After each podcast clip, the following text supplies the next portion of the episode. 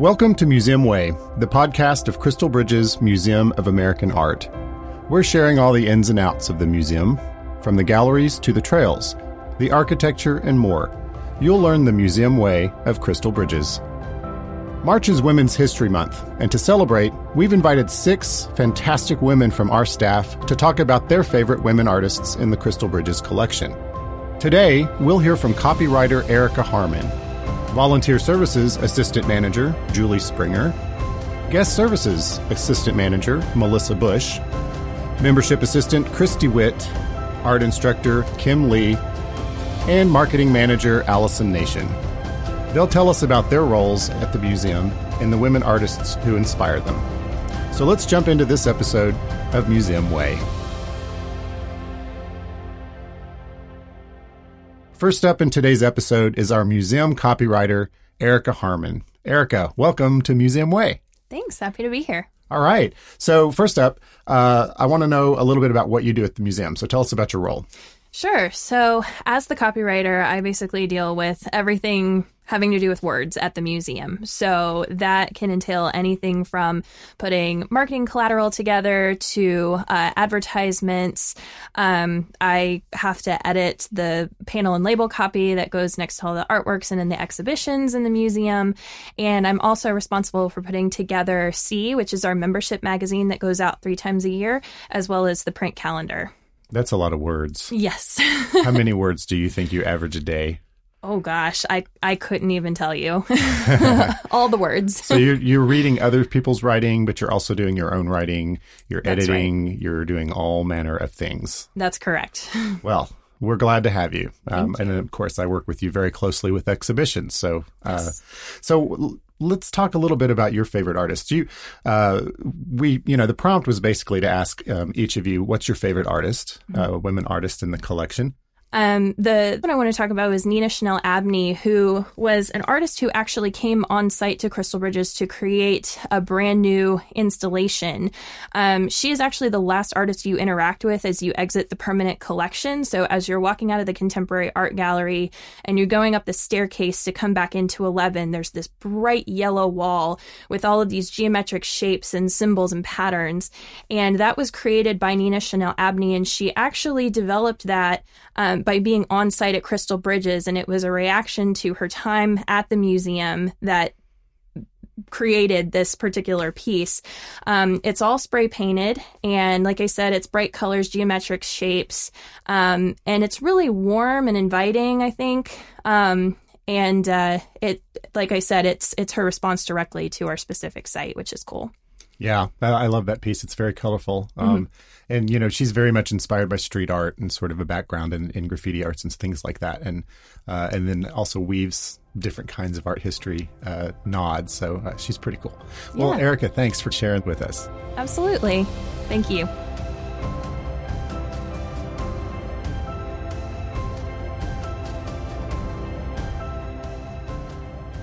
Next, we have Volunteer Services Assistant Manager Julie Springer. Hey, Julie. Hi, Stace. How are you? I'm great. Welcome to Museum Way. Thanks. So, you're going to talk about probably one of the most famous women American artists we have in our collection. Who is that? So, Georgia O'Keeffe. Georgia O'Keeffe. Yes. So, uh, I selected Evening Star number two as one of my one of my favorite. Um, I love this work. It is a watercolor.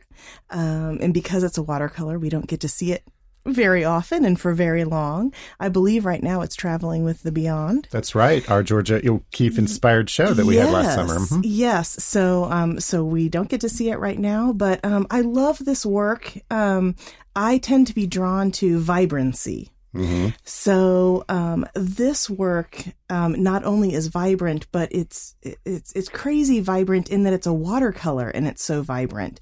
Um, so I guess the the um, the thing that speaks to me most about it is that it it it's uh, it could it could be argued that it's a bit simplistic, mm-hmm. but I feel like O'Keeffe gave us everything we need to be right there in the moment. Mm-hmm. And so that's that's it in a nutshell. That's that's what it it it brings me to a moment, and it's um it's beautiful. Mm-hmm. Do you actually like uh, most of her work in general? Yes, yes, and no. There are some that um, that that I like more, and some that I that I like less. This one, in its just in its colors, um, its vibrancy, and its its simplicity. Mm-hmm. That's great. Yeah. So you're a volunteer services assistant manager. Yes. So let's talk a little bit about what you do. So I get to work job. with our our big volunteer corps. We have about 600 volunteers in the museum doing um, doing a little bit of everything in the museum. The, our volunteers touch just about every corner of the functions in the museum. And uh, I get to uh, recruit them and train them and orient them and um, just to keep them happy.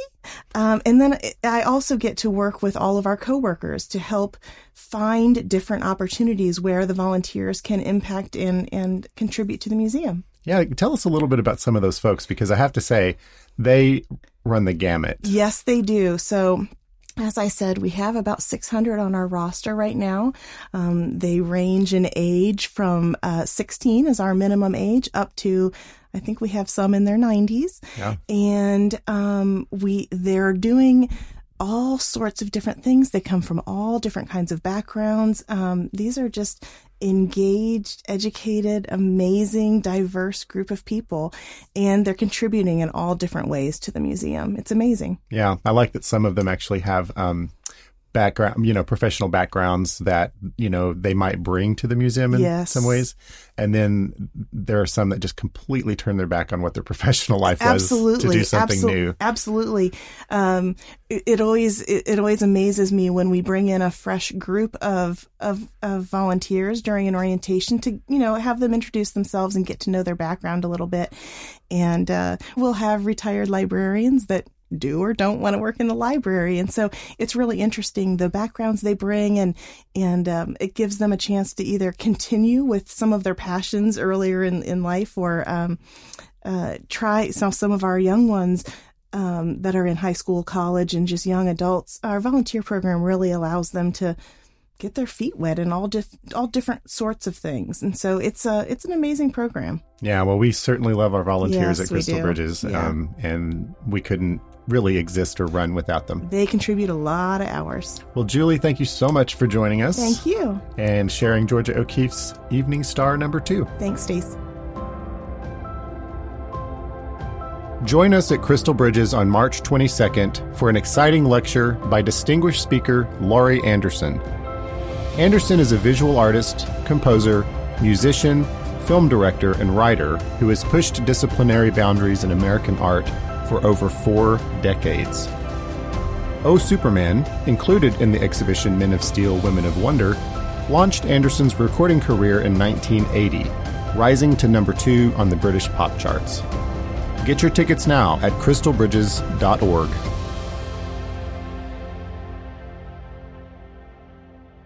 With us now is our guest services assistant manager, Melissa Bush. Melissa, welcome to the podcast. Hi, thank you for having me. Yeah, so I'm excited about the artwork you're going to talk about. Why don't you tell us uh, who it is? Um, so this is Maman by Louise Bourgeois. And um, I found it interesting because it's kind of humorous. I am not a huge fan of spiders. Mm, I don't think you're alone in that. yeah. And so when I heard we were going to have a 30 foot spider sculpture put in our courtyard, I was kind of like, why? Yeah, I, especially because you sit at the front desk and we'll be looking at it. Yes, all yes. day. So I was very interested to hear the story behind it. Um, so she was a French American artist, and Maman is um, mother in French. So it was interesting to hear how she meant this as a compliment to her mother, and um, talking about how the spider portrays, um, you know, strength and protection and nourishment, and um, you know, they weave their webs. And her mother was um, a weaver in their family tapestry business, and so. Um, she lost her mother when she was 21, and so she was her best friend. So she really thought this was, you know, just very, very heartfelt. Yeah, to, to do this must have a real a real work of longing in a way too, because she actually created the work late in life, and she lived a very long time. Yeah, I couldn't believe she was 88 when she created this sculpture. That was mind blowing to me. yeah. You know, uh, another great thing about it too is we actually on our YouTube channel, um, and we're going to plug that uh, frequently. Uh, we have a, a, video of its installation, which itself was a fascinating process. You want that to talk about that a little? Crazy. Yeah, that was three days. Um, and I just remember the crane coming down and like being going over the building and taking it down to the courtyard piece by piece. And we were using the um, back freight elevator as our main entrance there for a day or two. And it was just, it was actually really fun telling guests because it was kind of a secret way to come in the museum and just telling them, yeah, we're sorry for, you know, taking you this weird way, but it's actually really cool because we're installing this huge sculpture in our courtyard. So it was, a huge process though. Yeah, yeah, and and not to mention if, if people haven't noticed that, but um, Maman also has um, eggs in her belly in her egg yes. sac, so you can stand right underneath it and look up, and you see all these beautiful. I think they're made out of marble. Yeah. Um, eggs. So she literally is, you know, a mother. Yep. With her young. I can't believe there were 32 eggs in there. 32. It didn't look like there were that many, but yeah. So.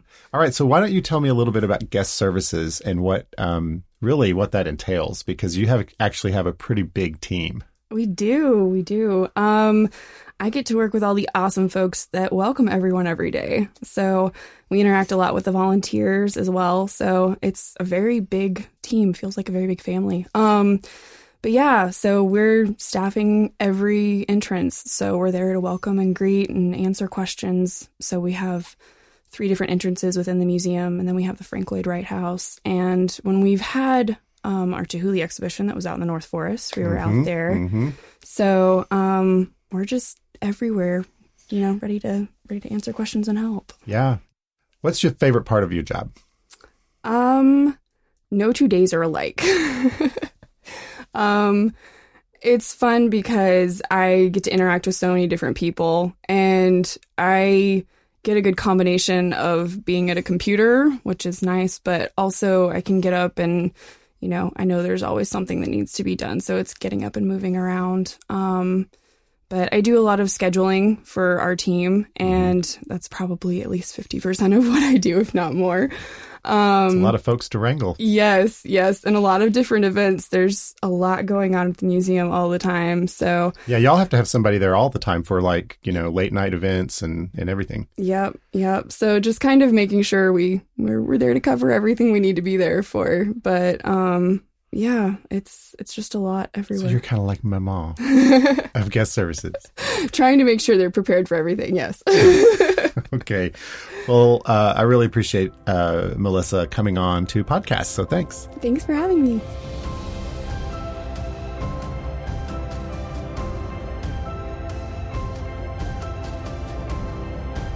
With us now is our membership assistant, Christy Witt. Christy, welcome to Museum Way. Thank you, Stace.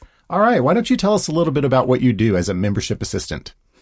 I work on a little bit of all things membership. I plan our members only events. Um, if you've heard of like member scoops or member family photos or um, some of our lectures and behind the scenes tours for our members. And then I do a lot of collaborating on our member strategy. So that has a lot to do with our retention and recruitment strategies and making sure that the members feel engaged at the museum and um, feel like they're they're a part of this museum community that we have. Yeah, I mean, there are a lot of perks to actually being a member, and one of those is like free admission to um, exhibitions. Mm-hmm. I like to pitch sometimes to folks that, like, you know, if you plan to come to, you know, each of our three exhibitions every year, that'll almost pay for your membership right there. Absolutely. And with the discounts on classes and lectures and concerts, it's and museum store. Mm-hmm. All right. Yes.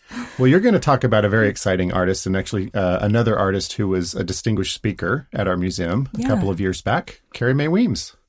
Yes. Um, when when I was approached about finding a, a woman artist that I really was attracted to and inspired by, she just the first first person who popped into my head. I thought of the kitchen table series that we have. Um, these were pieces. It's a series, and they're not always presented together.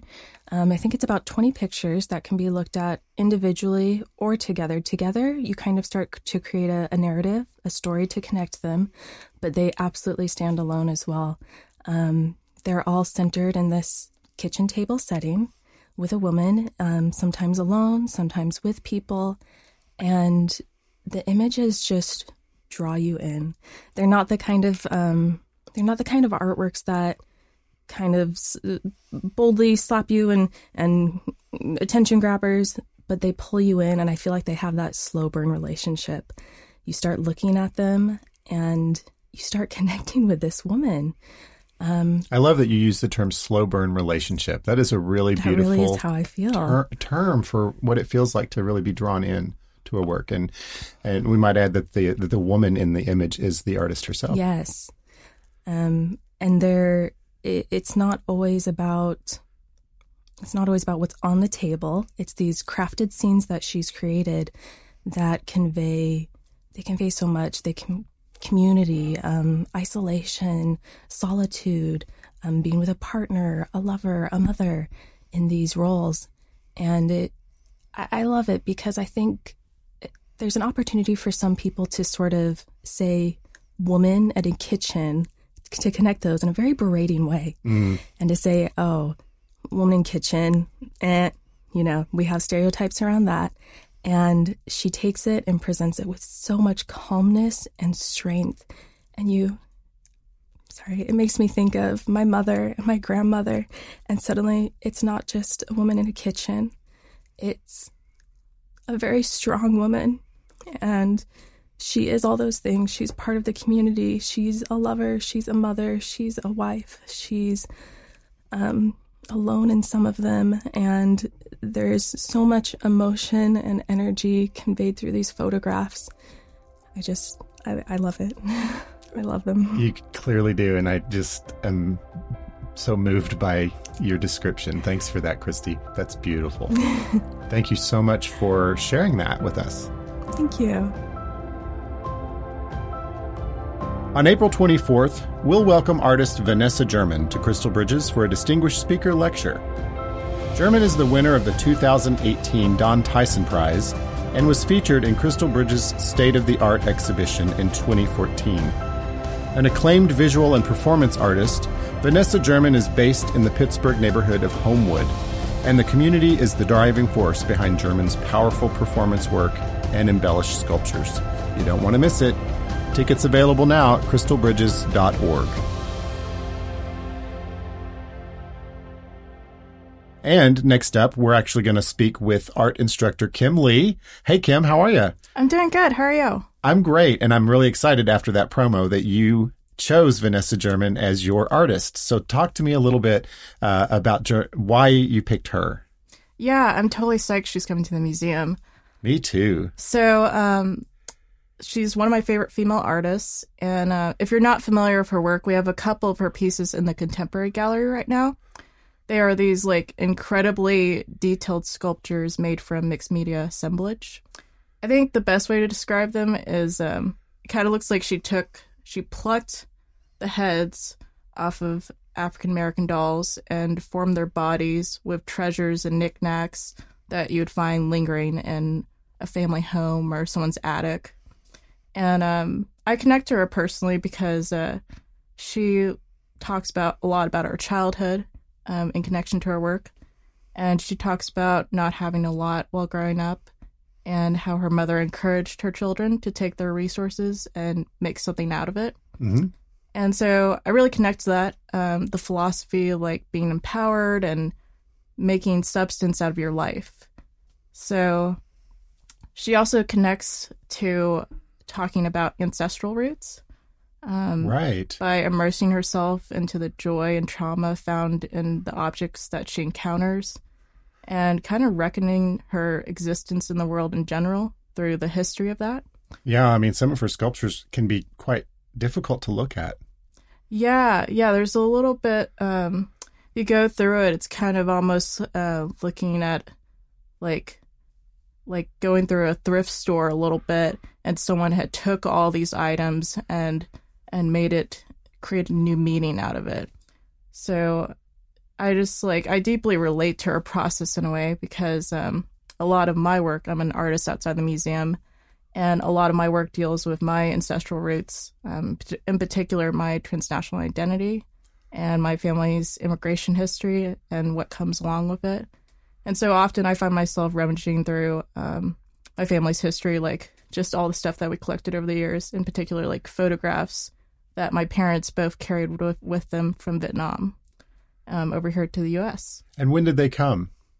So they came over here at separate times. Um, my mom came here during the fall of Saigon, and my dad came here uh, quite a little bit earlier than that, like around the 1970s. So he's probably about my age when he first came over here. Wow.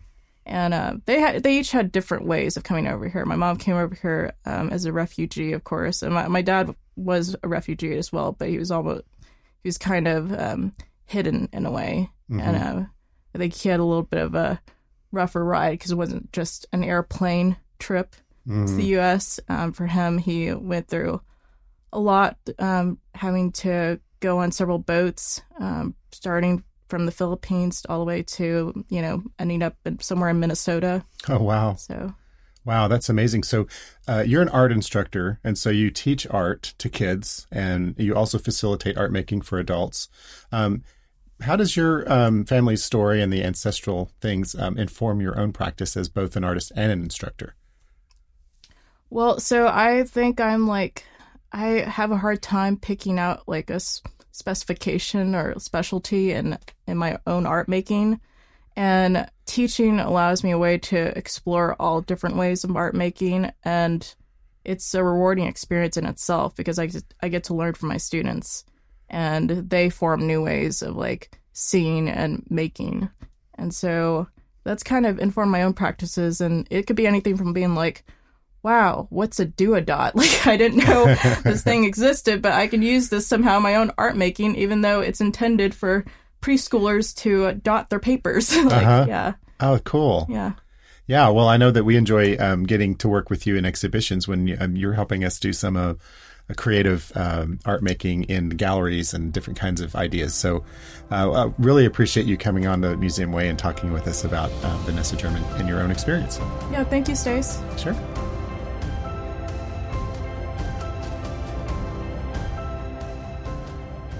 And finally, last but certainly not least, uh, we're here talking with Allison Nation, our marketing manager.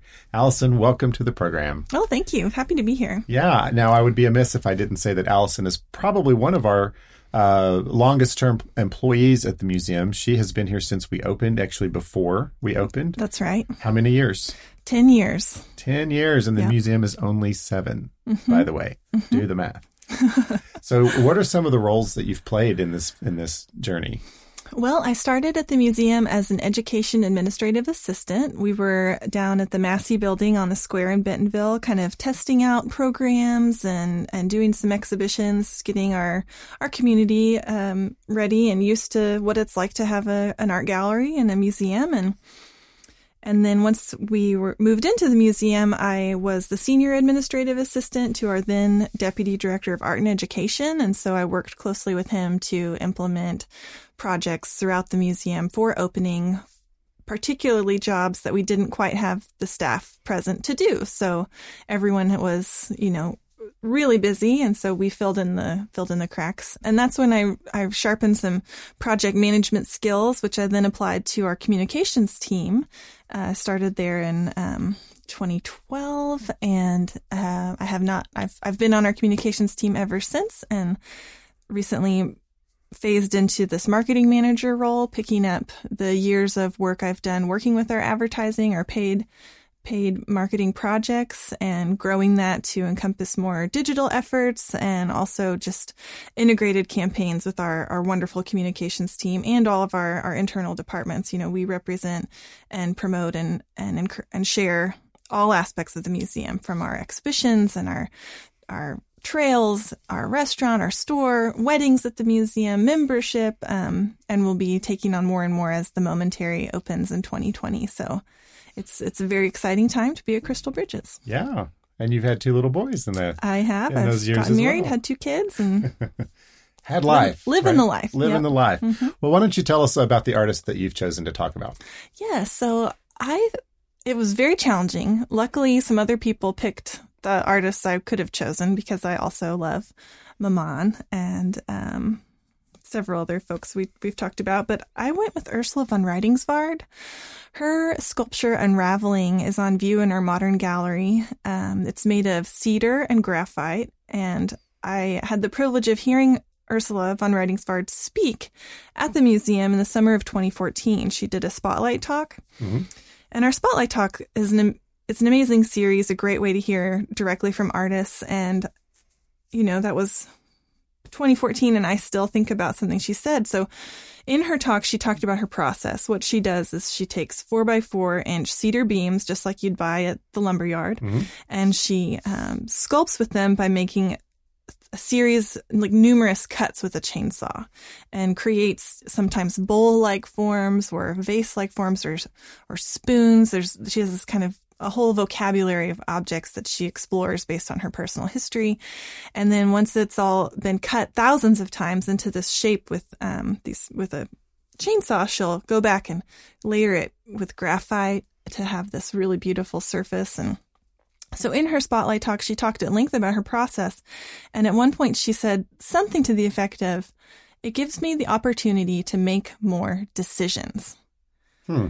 So that just boggled my mind to remember and just be reminded firsthand that artists approach their practice with so much intention and thought and and pursue uh, methods that give them control. Mm. Um, it's it's just a great kind of phrase to keep in your mind as you walk through the galleries and think about the artist's intents and, and the artist intent and and what decisions they were making to arrive at this final piece because thousands of decisions were made even for the most simple looking thing um, Right, and this piece actually is is a very I have always felt rather complex um, thing to look at. It's like I don't often know what I'm looking at. It's it's kind of abstract. It's Right. clearly wood, right? Um, and it's a little. I think it's a very mysterious work. It looks rather like a basket or a piece of knit fabric that's coming unraveling. So at the top of the work, it's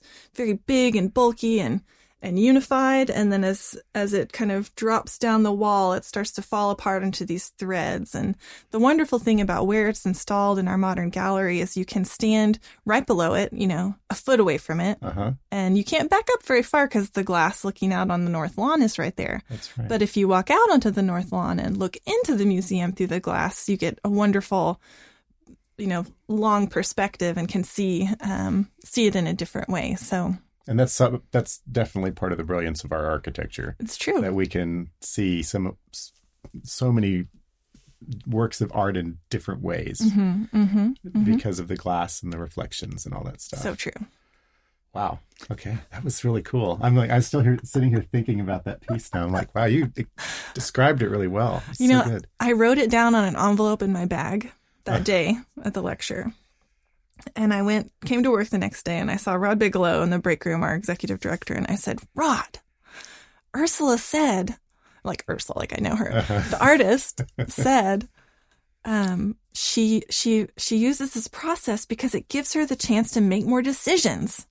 And as the executive director, you know, I think it, it was just fun to talk to him about it and, and just sort of share that, that concept. Cause even, you know, working in the museum and we see art all the time, we take it for granted. We, we appreciate these art artists and the art they've made, but we, we forget how this is their their life and their brains and their years of research and efforts being poured into this one thing that just sits here quietly and people walk past it in three seconds and so um, it reminds me we have an event coming up in April called Slow Art Day and the yeah. the point Slow of Art Slow Day. Art Day is to stop and look and so I'd encourage anyone that wants to think about that the how many decisions an artist is making to arrive at this final piece um, to come out that day.